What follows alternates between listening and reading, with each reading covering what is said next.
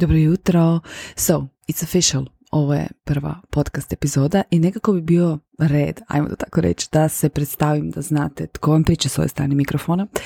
I razmišljam o tome na koji način se predstaviti, što mu biti reći uopće o sebi već tri dana i nisam apsolutno ništa pametno smislila, zato što mi je sve ona kao ok, imam 41 godinu, sad utorak, a imam dvoje djece, u braku sam 150 godina, Završila sam učiteljsku akademiju i nisam niti jednog jedinog dana radila u školi.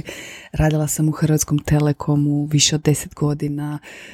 Radim kao fotografinčanja, gen više od deset godina. Jednostavno ono, kao, dosadno mi je to. A ja ne volim raditi stvari koje su mi dosadne. I onda mi je biti Viola Davis, čiju knjigu čitam, Finding Me, i koja je fantastična i ako je ne čitate I do not know what you're waiting for, znači najtoplija preporuka moguća. Tamo sam dobila ideju na koji način se želim predstaviti.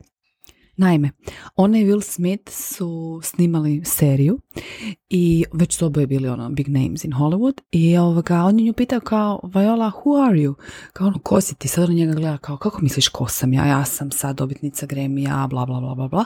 Kaže on, ne ne ne, kao, ko si ti? Koji događaj je tebe obilježio? Ono u smislu urezao ti se u pamćenje, urezao ti se u svaku stanicu tvog tijela. Ono, who are you?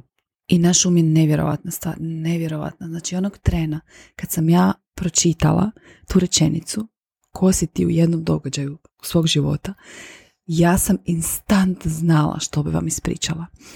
Koji događaj je to mene obilježio? Čega se ja toliko vividno sjećam? Ja sam bila uvijek čabi kad sam bila mala. I to me je poprilično smetalo jer jednostavno se nisam uklapala u sve te uh, popular girls stereotipe koji su vladale u osnovnoj školi. So, u petom razredu osnovne škole smo morali naučiti pjesmicu koja se zvala Barbara, kako prikladno.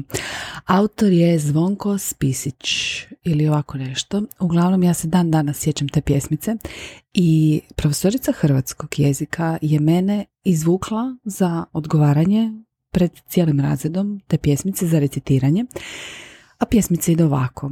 Barbara biješe bijela boka, Barbara biješe čvrsta široka, Barbara biješe naša dika, Barbara, Barbara lijepa ko slika. Kad si je vidio gospe draga, kako je stasita sprijeda i straga, itd., itd.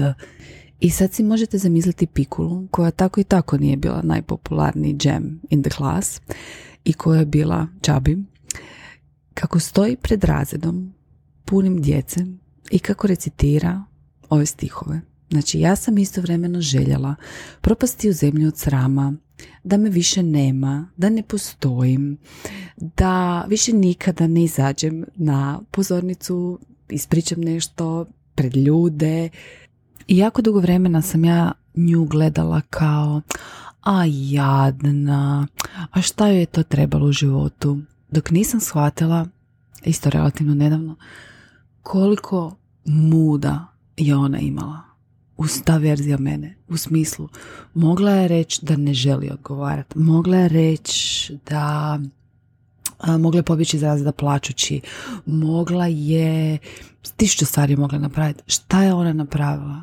Ona je stala ispred tog razreda i odrecitirala fucking Barbara bješe Stasita sprijeda i straga. I sjela na mjesto i dobila peticu. Tako da, eto, to je jedan dio mene koji bih danas željela podijeliti s vama, a sve ovo ostalo ćete jednostavno otkriti po putu. Uživajte u danu!